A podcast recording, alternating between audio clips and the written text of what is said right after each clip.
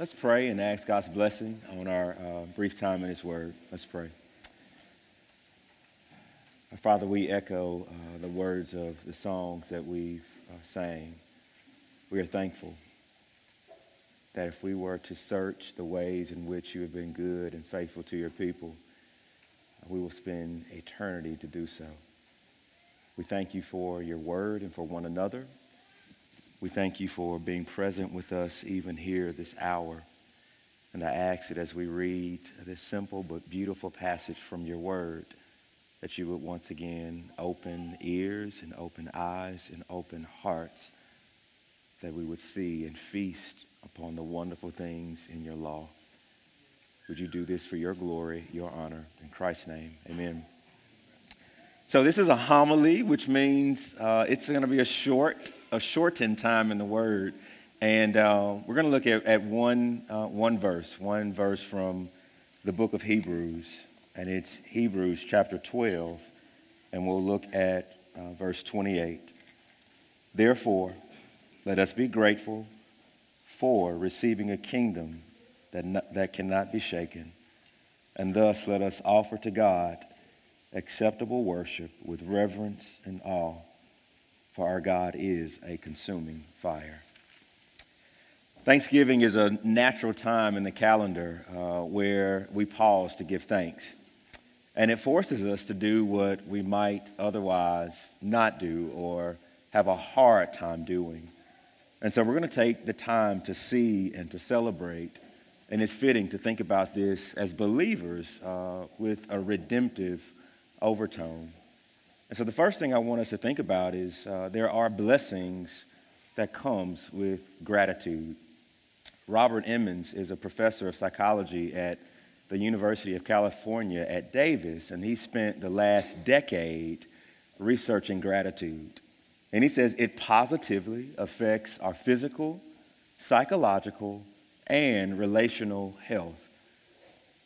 He says that grateful people sleep better when compared to their counterparts who run the list of all the things that they've not yet done.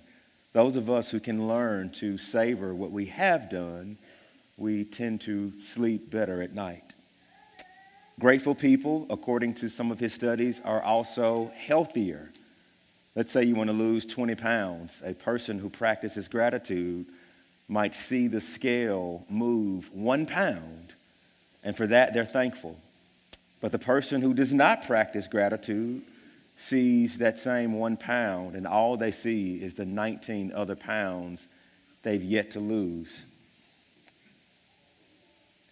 That in a recent study of 2,000 people, those who practice gratitude live longer. That there was a 2006 study of Vietnam vets who suffered with post-traumatic stress syndrome. And those who learn to practice gratitude, their stress lowered. That married couples who have this 5-to-1 ratio of giving thanks to one another for small things, and if that ratio is 5 instances of gratitude or thankfulness for every 1 critique, then that couple tends to stay married longer and they thrive in their relationship. That it's a blessing emotionally, psychologically, physically. And we believe that science is catching up to what the scriptures already command. That if you read the Psalms, Psalm 79, we, your people, the sheep of your pasture, will give thanks to you, O God, forever. Psalm 86:12, I give thanks to you, O Lord, with my whole heart. I will glorify your name. Psalm 92, it is good to give thanks to the Lord. Psalm 97, rejoice in the Lord, O righteous ones, and give thanks to his holy name. So we should not be surprised that let us be grateful is embedded right here in Hebrews chapter 12. That I think we should be settled on this, that if gratitude is a blessing in earthly terms, how much more is the practice of gratitude not only a command in Scripture, but how much more is that a blessing for our souls? It's appropriate to have a service like tonight where our desire is not necessarily to come and to ask, but it's to stop and to say, Lord, if you do nothing else tomorrow, you've been good to me today. We don't know what tomorrow holds, but we know this very moment, this hour, up until this point, our God and our King has been good to us. And it's fitting to slow down and to quiet the inner cynic and to fall before our King and say, thank you. That's what we're going to do. The next thing I want us to think about is that while there are many of us who can do this with an upright heart, we can express gratitude that this season of the year can also be difficult for some. While Thanksgiving naturally triggers gratitude for many, for some it's quite the opposite. For some, Thanksgiving brings a sense of sadness and pain.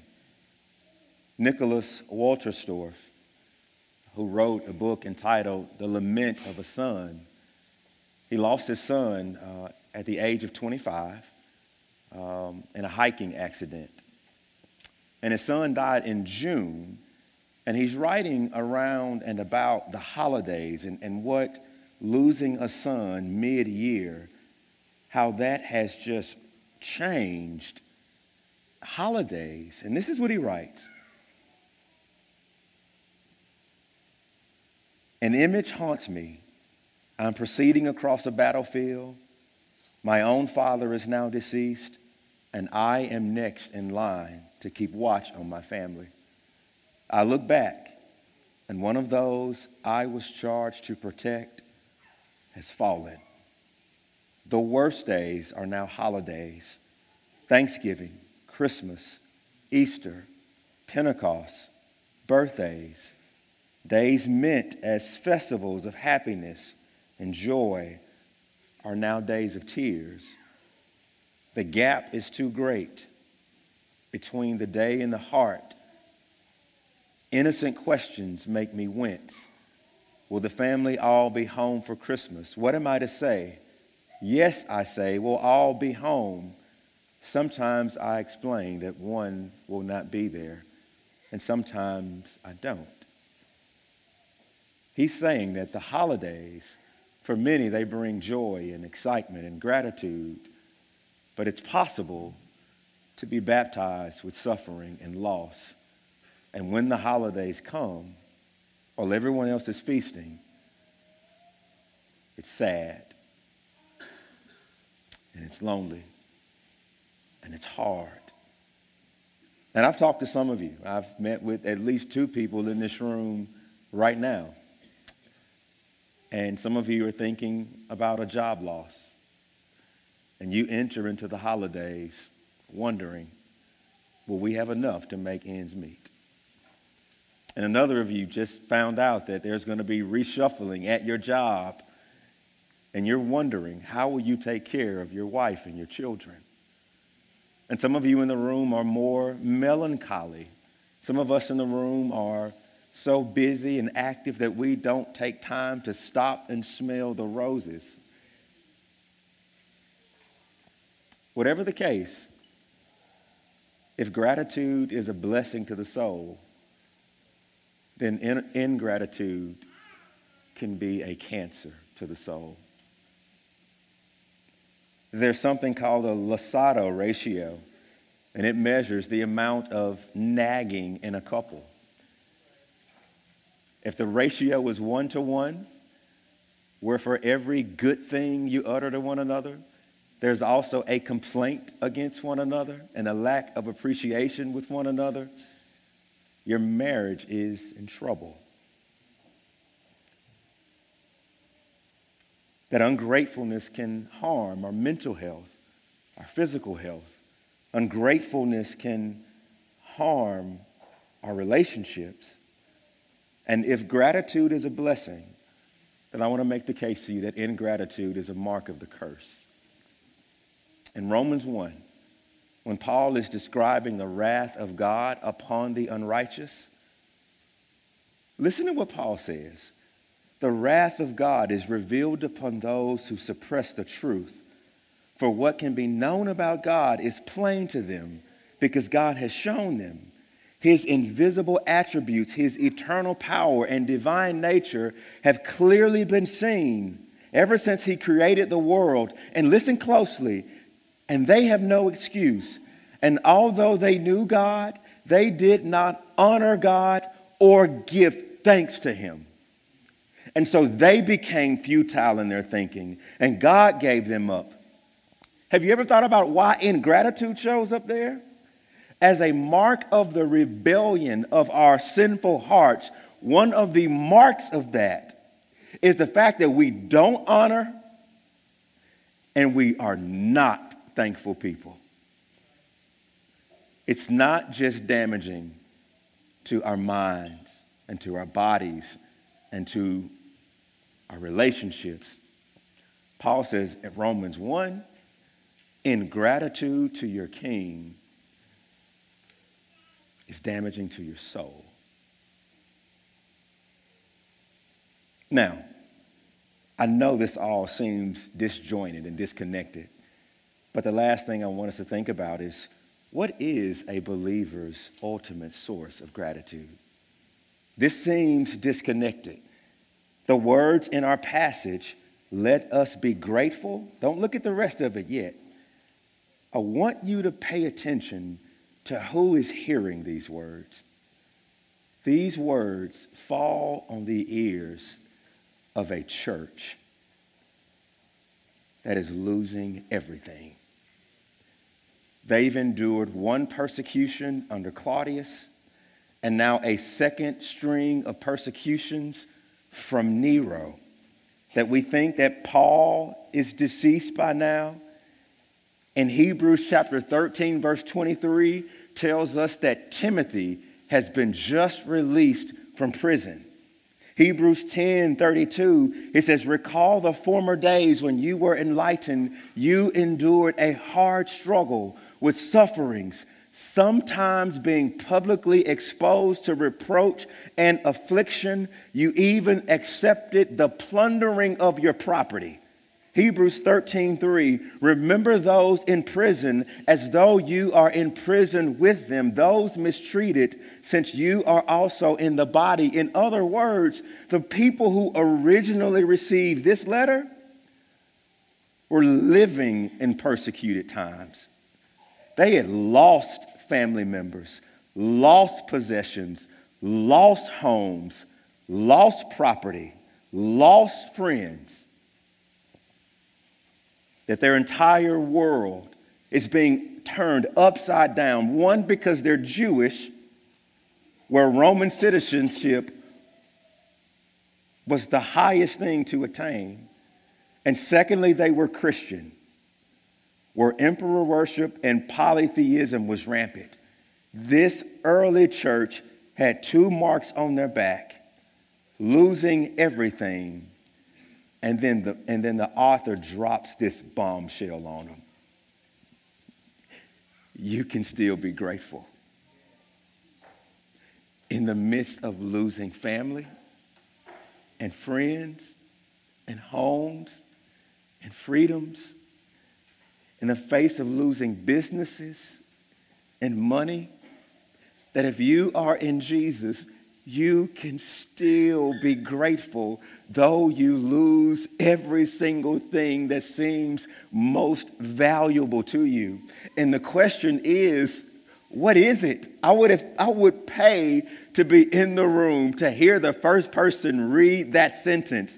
Let us be grateful. And I think a persecuted church, they would tune in for what? For what? Tell me, for what? What can I be grateful for?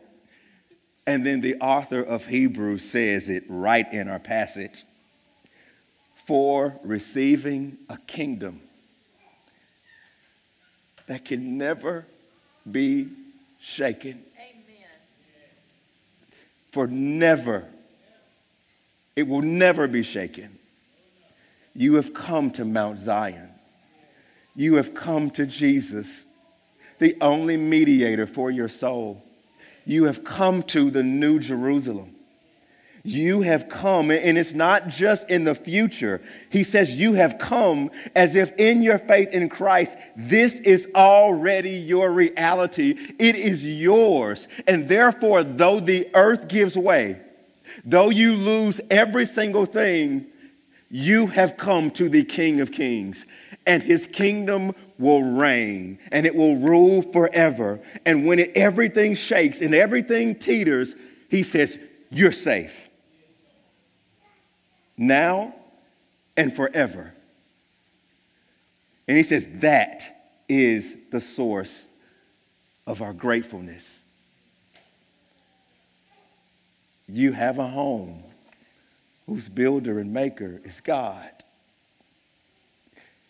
You know the precious Lord and Savior, Jesus Christ. You've come into his kingdom. He knows you as son and daughter. He has pledged himself to never leave you nor forsake you. And one day his kingdom will come in its fullness, and it will shake everything that's shaking you right now. And the author of Hebrews says, and you'll stand. And you'll stand. Therefore, we, right here, right now, can be thankful. Whether the cancer is here or the cancer is not, whether the job is here or the job is not, we can be thankful because through Jesus Christ, your Father is yours, and he reigns and he rules, and he is coming to get you. Amen? Let's pray.